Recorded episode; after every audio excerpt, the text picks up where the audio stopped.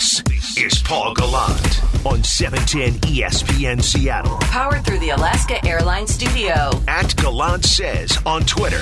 Text into the show at 710 710. Hello and welcome aboard the Paul Gallant Show on Wednesday, June 16th of 2021. I'm Paul Gallant. This is the most interactive sports talk show in Seattle. Things are really smooth when it comes to the Seattle Seahawks based off of everything that we saw and heard yesterday at mandatory minicamp. It's not as if things are perfect. You know, when you're on the water, there's always some rocking back and forth on the boat. I know these things because I have a boating permit now. I'm allowed to drive a boat. I haven't actually used it yet, but you know, the general premise of what I'm saying is basically what the Seahawks are going through right now smooth sailing, which is pretty impressive considering we were talking about drama. Russell Wilson, John Schneider, Pete Carroll. Could the end be coming? But then yesterday, during Pete Carroll's press conference, this not awkward at all, non obtrusive moment took place. What's up? Just letting everybody know we're still friends, you know. Hey, hey, hey, hey. Just messing there with you go. Get out of here. You had your press conference. So Russell Wilson, in the middle of Pete Carroll's press conference, comes up to the podium, says all that. Then afterwards, John Schneider comes out of nowhere, puts the peace sign up, leading to one of the more hilarious pictures that I think we're ever going to see of the Seattle Seahawks. And a picture that at times, yeah, has made me think over the last 24 hours about, you know, pictures we saw in World War II with, you know, Franklin Delano Roosevelt and Winston Churchill and Stalin. Now, I'm not comparing anybody necessarily to Stalin here. All I'm saying is this is an awkward, forced photograph that feels as if, all right, hey, look, everything's fine. Look at this picture. We're all smiling next to each other. But maybe that's actually the case. Jamal Adams, he was absent from Seahawks minicamp yesterday. That was something that was concerning to some, but it's a personal absence, and he has been excused from the entirety of mandatory minicamp.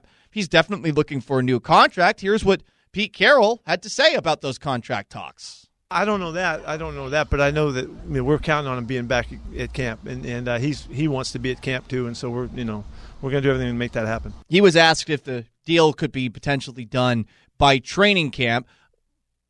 Otherwise, though, when you heard Pete during the press conference, he says that things are pretty amicable between both parties, which is something I was hoping for and something that I actually expected just based off of everything we've heard from Jamal Adams since he has joined the Seahawks. It seems like he really likes it here, and whatever monetary desires he has, I, I, I just don't see things getting to the point of awkwardness.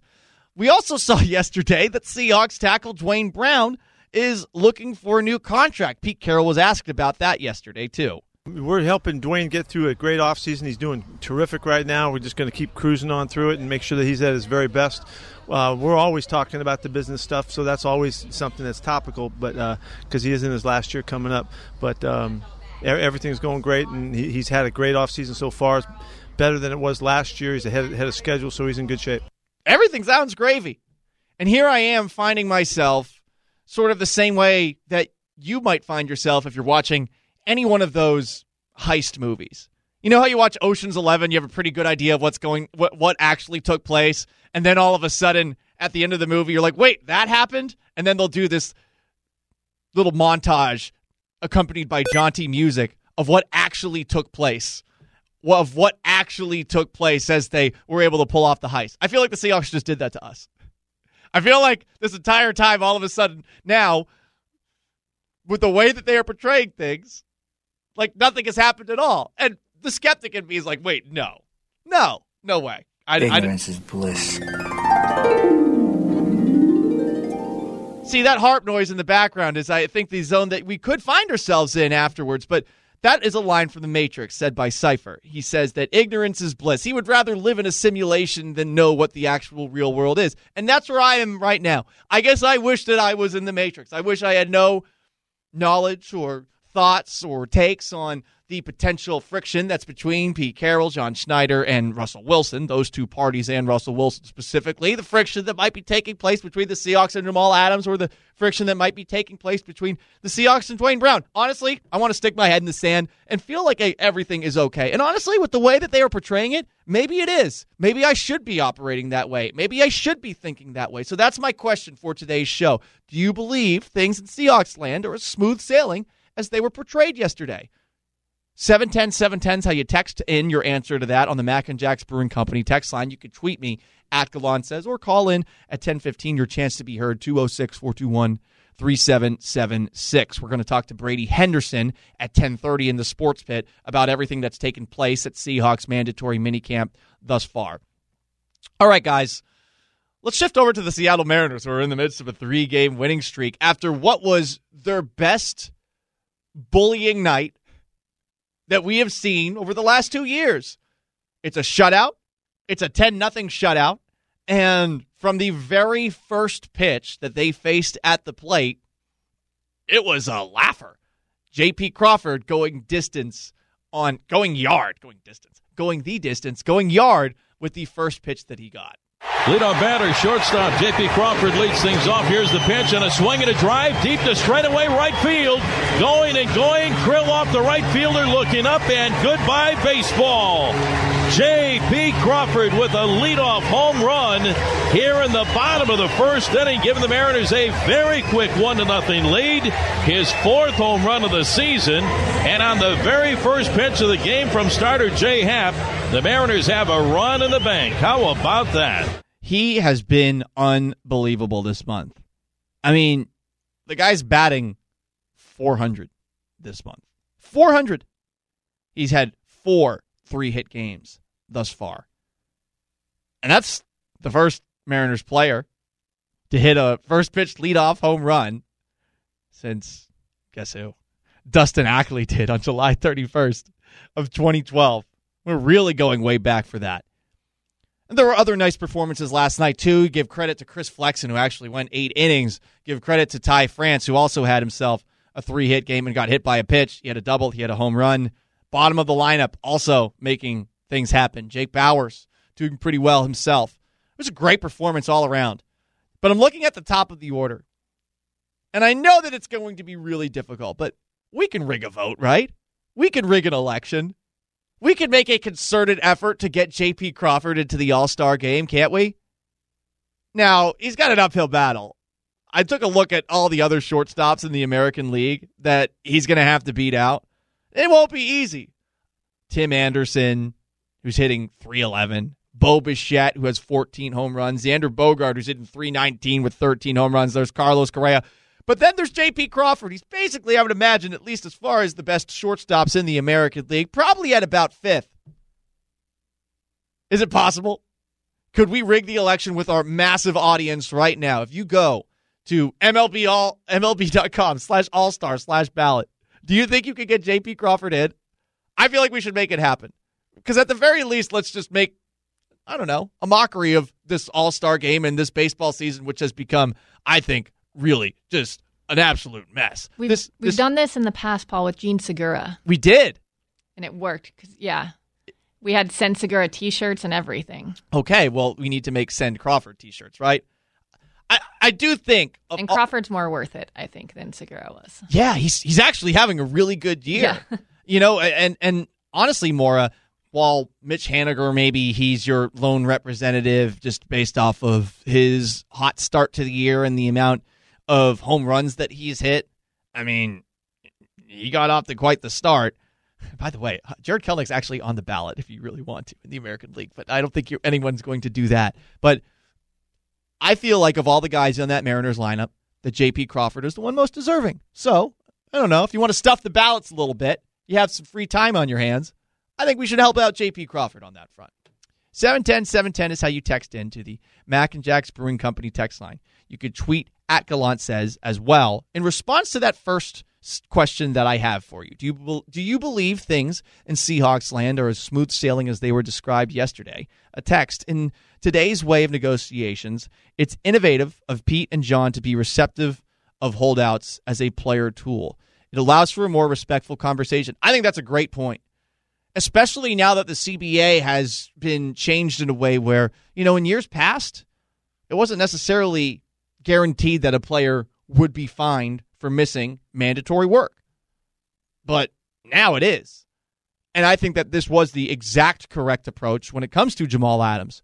Honestly, with Duane Brown, too, I'm surprised Duane Brown showed up, given that he wants a new contract.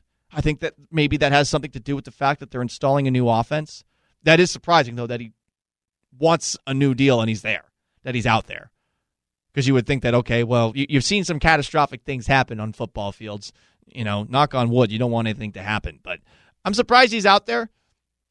And they're in a tricky spot with Duane Brown. We'll talk about that more in just a little bit. But right now, guys, it is 1010 on the most interactive sports talk show in Seattle, the Paul Show, which you can hear on your 710 ESPN Seattle app or on your smart speaker. You can watch at 710sports.com slash video. This hour of the Paul Gallant Show is brought to you by Advanced Hair Restoration. It's 1010. It's time for What's Trending, brought to you by King's Heating and Air with Maura Dooley.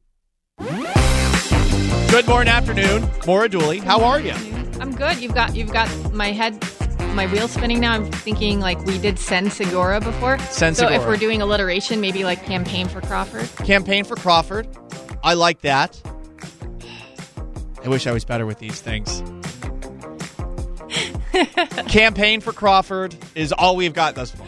All right, send us your ideas. Please we need do. To get T-shirts made and everything like last time. Yes, and we will take all of the profits for ourselves. I mean, we will share the profits with you. Well, they've already got J.P. Crawford uh, pajama pants going around this season. Those are the the hot item. Ooh, jammies. Yeah, there Big- were some in the sports pit a few weeks ago. I know Keenan Middleton did his warm ups in them. Yeah, Interesting. Jammies are really comfortable, and I feel like a lot of people have gotten used to wearing them to work. And yes. I also know that even though Danny O'Neill has shamed me for, you know, during the early days of the pandemic, wearing pajamas from time to time on the show, uh, head coach of our beloved Cougs, Nick Rolovich, he's cool with it. He's cool with wearing jammies. I feel like jammies. We should make we should make jammies into acceptable to work, uh, uh, acceptable acceptable pants to wear to work. The first time I ever saw Richard Sherman was at a charity event on the waterfront, um, his rookie season, and he showed up in full on fuzzy pajama pants and top. Ooh, fuzzy. Yeah. Interesting. A little late in the game to be doing fuzzy though, isn't It it? was kind of cold out that day, Oh, but yeah. okay.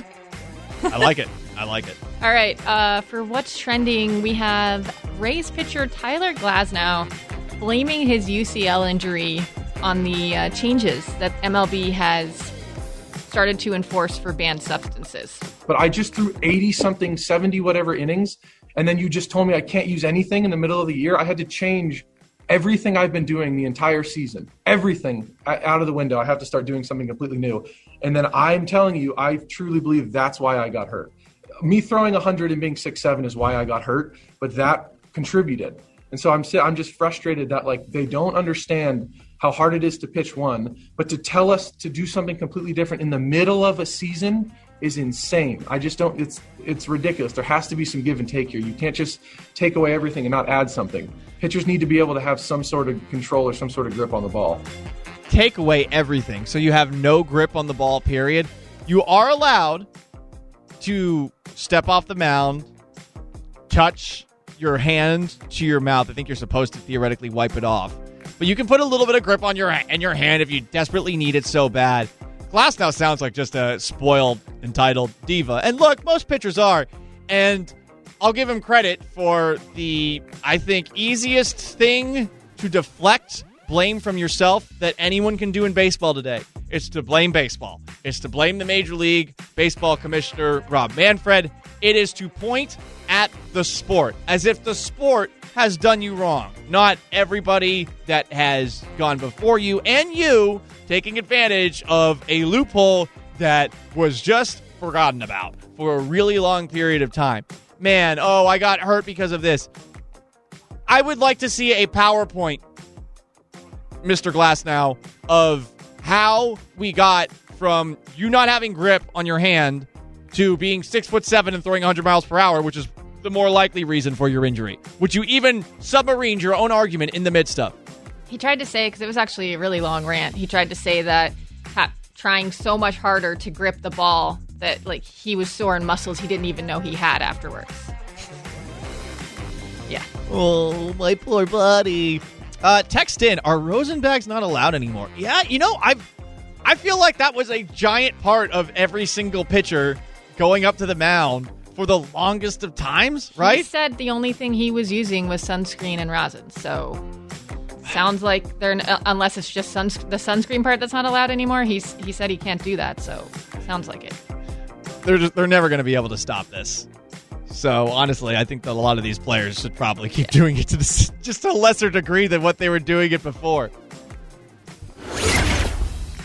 All right, in the NBA, Kevin Durant had an epic game last night, scoring 49 points and posting a triple double in the Nets win over the Bucks. Today, some rough news though. Chris Paul has entered COVID 19 health and safety protocols and is sidelined for an indefinite period of time. Um, and then also Kawhi Leonard, dealing with a knee injury, may miss the rest of the series between the Clippers and the Jazz. I saw some more clarity on this that it might be a torn ACL for Kawhi Leonard, which is a massive bummer. Yeah, it's been a bad last 24 hours in basketball outside of what Durant did. Durant would be so much more appreciated had he never left Oklahoma City or had he just not joined the Golden State Warriors. Because there's been a lot of conversation over the last 10 hours or so. Eh, maybe not 10. What is it? Uh, yeah, like 15, 18 hours or so about what Durant did. And look, oh, he's taking the torch from LeBron, blah, blah, blah. He's always been neck and neck with LeBron as far as being the best basketball player in the universe. The problem is he joined a super team and joined another super team. So did LeBron. Right, that's true. But this is akin to when LeBron in game six of the 2012 Eastern Conference Finals just took over the game and did it by himself and finally showed, oh, wait, yeah, he's awesome. He's the reason this team is good, even he had, though he had no help around him. This is akin to that for Kevin Durant. And it's different for Durant because I think with LeBron at first, there was this understanding oh, well, he almost did it by himself. Where Durant had Russell Westbrook at first, even though I think you could argue that Westbrook was probably a big detriment to some of the things that Durant wanted to do. It is a shame for Durant's legacy that he never played by himself. And in last night's game, he was basically playing by himself. He could carry a team single handedly on his back. Instead, he's on yet another super team. There's a part of me that hopes that we don't see Kyrie Irving or James Harden the rest of the playoffs. Not the biggest fan of either of the two, but not because of their injuries or anything like that. I want to see Durant single handedly bring the Nets to a championship. That would actually be cool, and I would root for that because I like Durant. I think he's honest and is who he is. I think a lot of basketball players, they try to be something they're not. That is LeBron James. That, everybody, is what's trending brought to you by King's Heating and Air with Maura Dooley every single morning at 1010. 206 421 3776. That's how you call in. You can text into 710 710 on the Mac and Jacks Brewing Company text line. We're going to talk to Brady Henderson about all things going on at Seahawks training camp in just a couple of minutes. What's the timeline on the Jamal Adams extension? Why isn't Duane Brown just holding out if he wants to get a new deal? But the question of the show do you believe things in Seahawks land are as smooth sailing as they were described yesterday, or is ignorance bliss to you? You answer that now. It's time for you to be heard. Your voice, your opinions. It's time to be heard. Every day at 10:15 with Paul Gallant. Be heard. 710 710 on the Mac and Jacks Brewing Company text line. Is Kevin Durant the best player on planet Earth today, right now? I think he's the most well rounded. Uh, thinking long and hard. I mean, who else are you going to throw up against him? You know, I know Nikola Jokic is the the MVP. I, I'm not. I'm not going to say that, and it's sort of an unfair problem for big men. If you're not great handling and doing all the things that Durant is, then you can't. You kind of can't put yourself in there. Arguments to put Giannis in that conversation were very premature. Very premature. I, I mean, the things that Durant can do. I, I know that it was a big deal a couple of days ago where Jay Williams said "Don't- Durant had told him privately, "Don't ever put Giannis in the same conversation as him." Well, I mean, Durant was right to say that. he was. Giannis can't shoot, and we're seeing that. Uh, text in, Paul. Remember your audience. Durant would be better received if the Sonics never left. Well, duh. There is a part of me that wonders had that duo stayed here, how would things have gone? Would they have gone the same way that they ultimately ended up going in Oklahoma City? I mean, that was a weird, weird stretch for them because, I mean, they traded away one of their best players. They basically got nothing in return for him, and James Harden. And yet they were still able to maintain a level of success for quite some time. Imagine that. Durant, Westbrook, and Harden here. I'm not to lie. I would I would have had a hard time. I would have had a hard time with that. Even though that's a great team, and obviously I will take any basketball I possibly could get, I would have had a hard time watching Russell Westbrook and James Harden. I've probably talked a little bit too much basketball thus far on today's show. Text in in response to today's question of the day Are things as smooth in Seahawks land as they were portrayed yesterday?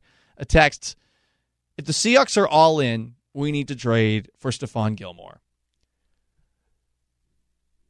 I think that they should trade for Stephon Gilmore whether they're all in or not. I, I think that that cornerback position right now is a question mark. And if the conference has seen improvements with the Rams offense, you would imagine the Cardinals offense will get a little bit better this offseason. You'd think that the 49ers are just going to be better by default because of the fact that they should have less injuries this year, though you never know. That's a reason to. The offenses are all better. Is your defense better? I think your defense is sort of the same level as it was at the end of last season, which isn't a huge problem, but I think you're trying to squeeze a lot out of the sponge of a couple of defensive linemen who have had potential in the past, Aldon Smith, Robert Nkemdiche, to see if they're going to add anything extra to a defensive line that's essentially Carlos Dunlap, maybe Kerry Hyder, and maybe Alton Robinson. I know, I know Benson Mayowa is there too. It's an interesting look what they've got on that defensive line. 710 710. Carroll has always been Pete Sunshine. How can we ever believe anything he says? Well, that's the thing. There, there's a part of me that wishes I just believed everything he said. There is a part of me that wishes I could say with a straight face, yeah, Russell Wilson, that moment stepping in in between John Schneider and Pete Carroll. And I know there are some of you guys out there. You might be militant 12s. You might be the kind of people that think I'm a little bit too negative, where you're like, yeah, what Pete said is true. I want to believe that. I mean, the situation with Jamal Adams, I don't think is a serious one at this point in time. I don't think the one with Duane Brown is a particularly serious one either, though it is a difficult question to answer. What do you do? What do you do? You don't really have much of a choice. I think you have to give him some sort of extension, and probably you have to give him an extension of whatever he wants two to three years or something like that, where two of the years are guaranteed and you could probably get out of it afterwards. But he's going to turn 36 going into the year. And while he has been unbelievably durable to the point of you're like, whoa, how are you this durable? Eventually, Father Time wins. I'm Paul Gallant. It's the Paul Gallant Show, 710 710 on the Mac and Jacks Brewing Company text line. If you have any questions about what's going on at Seahawks mandatory minicamp, Brady Henderson of ESPN will be able to answer them for you and for me. We'll talk about the Seahawks and mandatory minicamp next with Brady. It's 1030, and that means it's time to get in the sports pit. In the pit where all that stuff goes down, and if you don't have some freaking toughness, you're gonna get your you're gonna you're gonna fail. With Paul Gallant. And joining me in the sports pit right now with Seahawks mandatory minicamp underway is the one and only Brady Henderson. Brady, what's going on, man?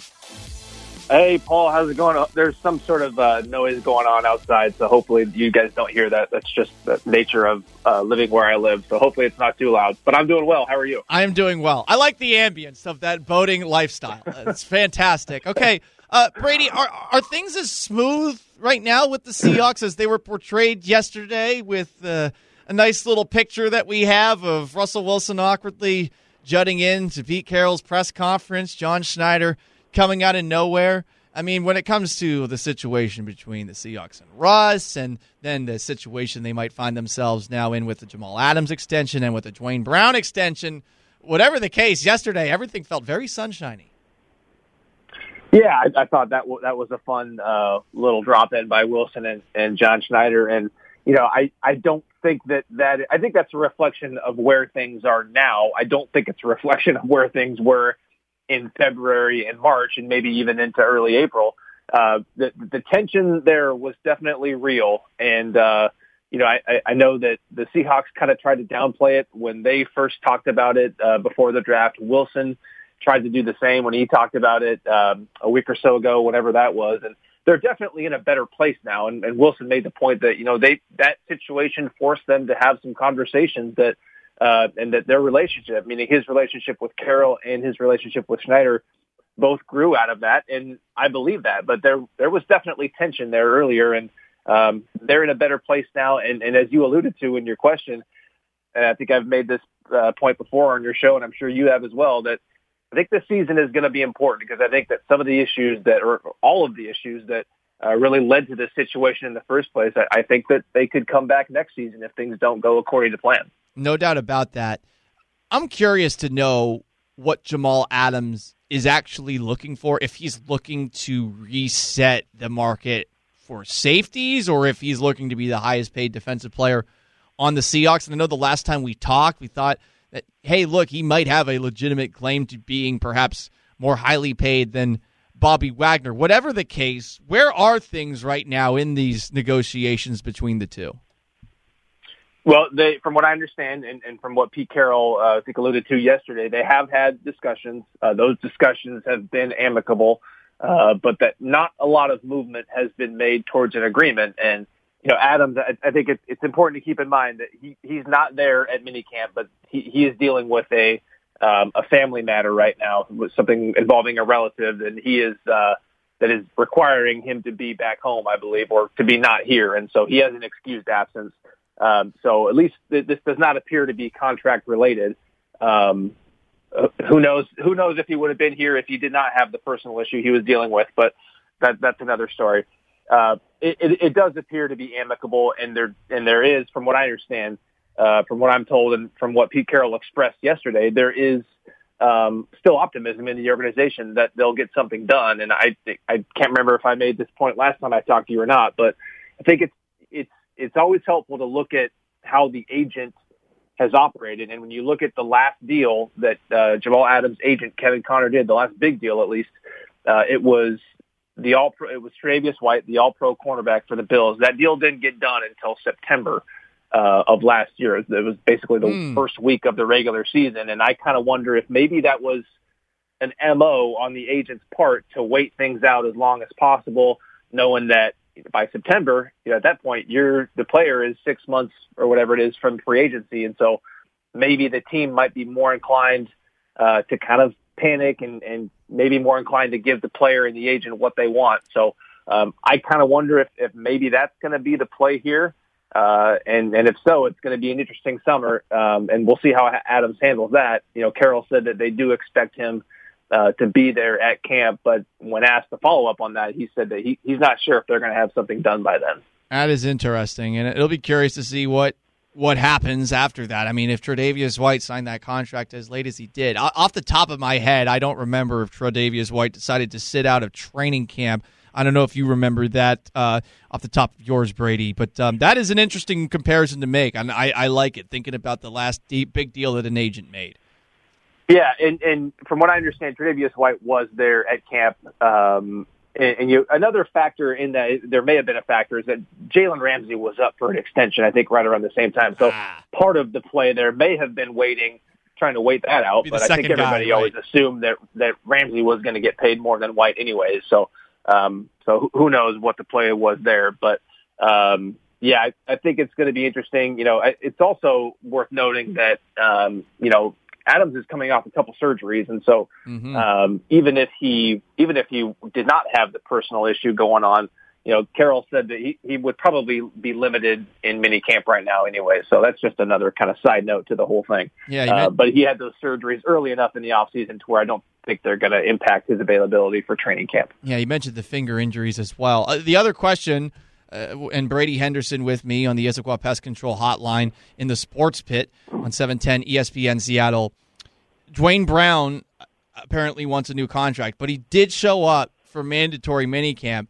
I think the Seahawks are kind of in a spot where they have no choice but to give him what he wants because the route to finding another left tackle in this league is a very difficult one. And of course, the Seahawks needed a owner of a football team to make some dumb comments to really, I think, get Duane Brown over the edge in Houston and eventually get his way out of town.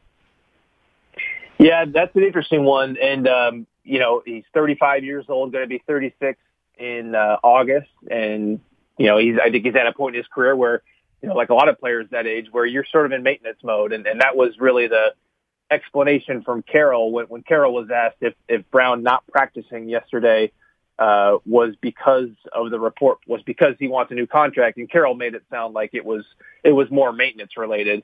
Um, that they're trying to ease Brown in, and um, you know, so it it doesn't sound like. I mean, I know we're only judging this based on one day, but it it doesn't sound like, uh, you know, the, the fact that he's there, it doesn't sound like it's going to be a holdout situation with Brown. And I think the question for the Seahawks is how much and for how long do you want to commit to, you know, a 35 year old Yeah. left tackle? Again, it's going to be 36 in August, and so certainly he's still playing at a high level. Played in all 16 games last season. Uh, and go back to the year before he had knee surgery, I think late in the season, and then remarkably came back. So Duane Brown, I think, is a is if anybody can you know defy the odds of playing that position at a high level, um, you know, at, at an advanced stage, I think it's him. And then, like you said, what are their other options? Yeah. One last question, Brady, before I let you go. And could you put a percentage chance on the idea of the Seahawks making a trade for Stephon Gilmore? Because I would love to see that happen, but I imagine it is not the most likely of things to happen over the coming weeks. Oh boy, a percentage chance. I will. Uh, let me let me give you a ballpark, and then as I talk my way through it, I'll maybe I like give it. more narrow down. I'm going to say under twenty percent right now. Um, I think it's more likely than Xavier Howard from the Dolphins, just because uh, you know Howard is a younger player coming off, I think, a better season, and so you're probably talking about a lot more draft capital you'd have to give up. But in either case, you know Gilmore's in this situation with the Patriots because he wants more money. There was that deal that they did last year where they you know moved up salary from 21 to 20, and as a result, he's only making seven million dollars this season. So if you're the Seahawks, do you want to give up a pick or picks for Gilmore? And have to pay him a little bit more money. And you're talking about a, you know, a 31 year old player at this 30 or 31 years old. So, um, cornerback is a big need for them. I, I would imagine they're going to do something there, but I think the chances of them trading for Stephon Gilmore are 14%. I like that number. Very specific. Brady Henderson, appreciate it, man. Must follow for anybody following Seahawks as they go through the offseason. We'll talk to you again soon. All right. Thanks, Paul. Take care. Brady Henderson at Brady Henderson on Twitter. For those who do not know, 206 421 3776 to call in 710 710, the Mac and Jack Brewing Company text line on the most interactive sports talk show in Seattle. Are things as smooth right now as the Seahawks are portraying them in mini camp? We'll talk about that and a whole lot more next.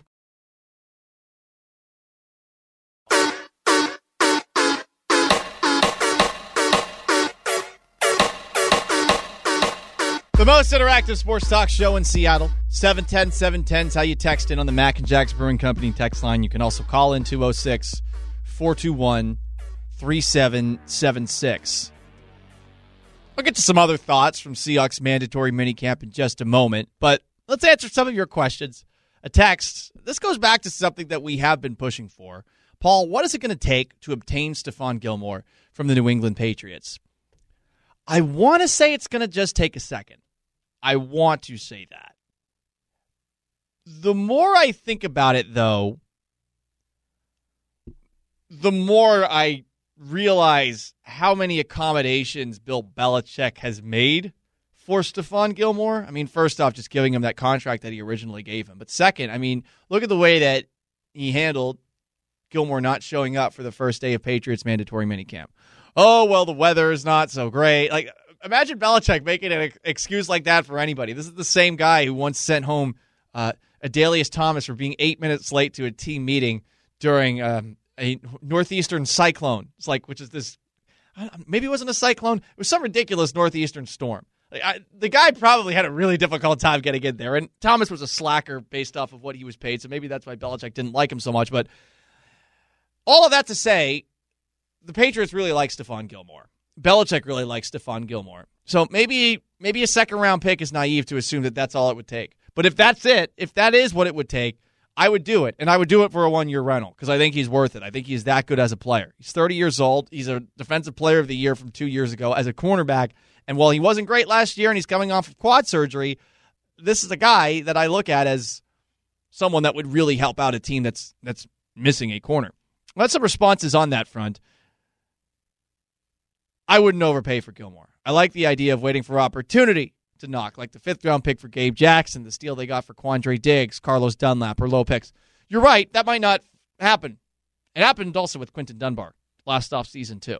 I mean, Dunbar was looking for a new contract from Washington, and I understand why because he thought he had played his way into one. And remember, last off season, I think he was ranked number two overall among all cornerbacks by PFF, so he was feeling himself.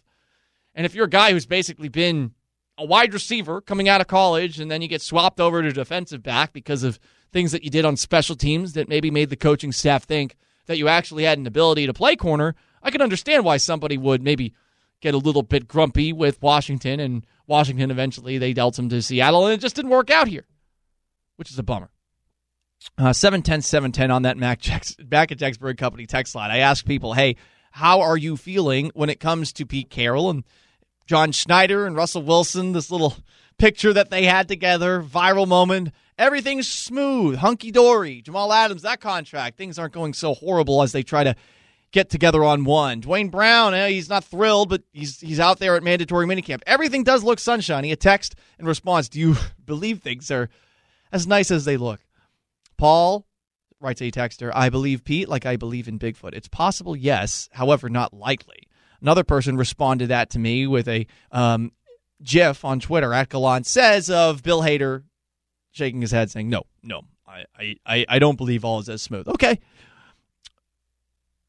I'm really curious about one player specifically. The more I think about it this morning on the Seahawks as we go into this year, and I mean, he was their big free agent acquisition, but I really wonder what they're going to get out of Gerald Everett if you've taken a look at Gerald Everett's statistics from years past, nothing special. 40 receptions, 400 yards, basically each of the last two years, which isn't bad. That's that's that's pretty solid production. But three touchdowns, that's it. And I'm wondering, uh, honestly, if he's better than Will Dissly. Part of me thinks he's not, and just based off the fact that Russell Wilson's going to have a little bit more familiarity with him, and yeah, Shane Waldron might know how to use him better, given that Everett played at tight end in that Rams offense over the last couple of seasons. I don't know what it is, but I, he just doesn't do it for me. It's not to say that I think he's a bad player or anything like that. I just remember whenever the Seahawks played the Rams, yeah, there would be a lot of damage done over the middle, whether it's Cooper Kupp or Robert Woods or or Tyler Higbee. And yeah, I think Gerald Everett had a pretty good game. I think it was that Thursday night football game against Seattle. I think it was I think it was Gerald Everett that one where Russell Wilson had the ridiculous touchdown pass and they went on the missed field goal. But for the most part, I I feel like Everett's not going to give you more than what you were looking for out of Greg Olsen last season. And I think that Dissly's probably going to be your go-to guy as far as tight end this year. Russ trusts him. Russ trusts him in the red zone. The guy can block.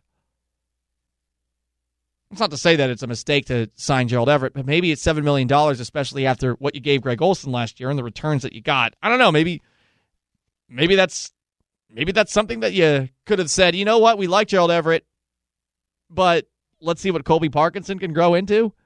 And I know Pete Carroll was talking up Colby Parkinson er, uh, yesterday. He's talking up a lot of guys, though, of course. Text in 710 710 with Duane Brown. What type of contract does Brown deserve if he's resigned? Because he's a true professional. He's showing up. The guy is tough. I, I, don't think it's going to be the end of the world to give him some contract that gives him two more years of some sort of guaranteed money. So you'd give him like a three year extension, but it's basically a two year extension. Here's the thing, too. I mean, you need him next year. You do not have an alternative to get a left tackle that is on his caliber next off season. You just don't.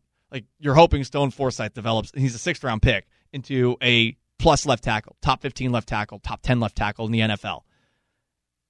It's hard to find guys like that. It's hard to find guys who are as tough as Brown, who's plays through injuries, but also who's just an absolute road grader as a blocker too. So that's one of those guys that I really hope the Seahawks give him what he wants. I, I, I do. And I know it's not exactly the smartest idea, but you're you're sort of in the spot where you don't have much of a choice. Anywho, this concludes the Paul Gallant Show. I am very thankful for everyone who tuned in today. To Brady Henderson, who stopped by in the sports bit. You missed anything of the Paul Gallant Show? Check out the podcast. Maura Dooley, who makes this show happen every single day. I'm going to be out for a couple of days. I got a wedding to go to down in Houston, Texas. I will be back next Tuesday, but you will be in very good hands not only on this show but on Danny and Gallant. And don't forget Pete Carroll tomorrow, 9:30. Up next, it is the Jake and Stacy radio program. So long, farewell. Have yourselves a wonderful hump day.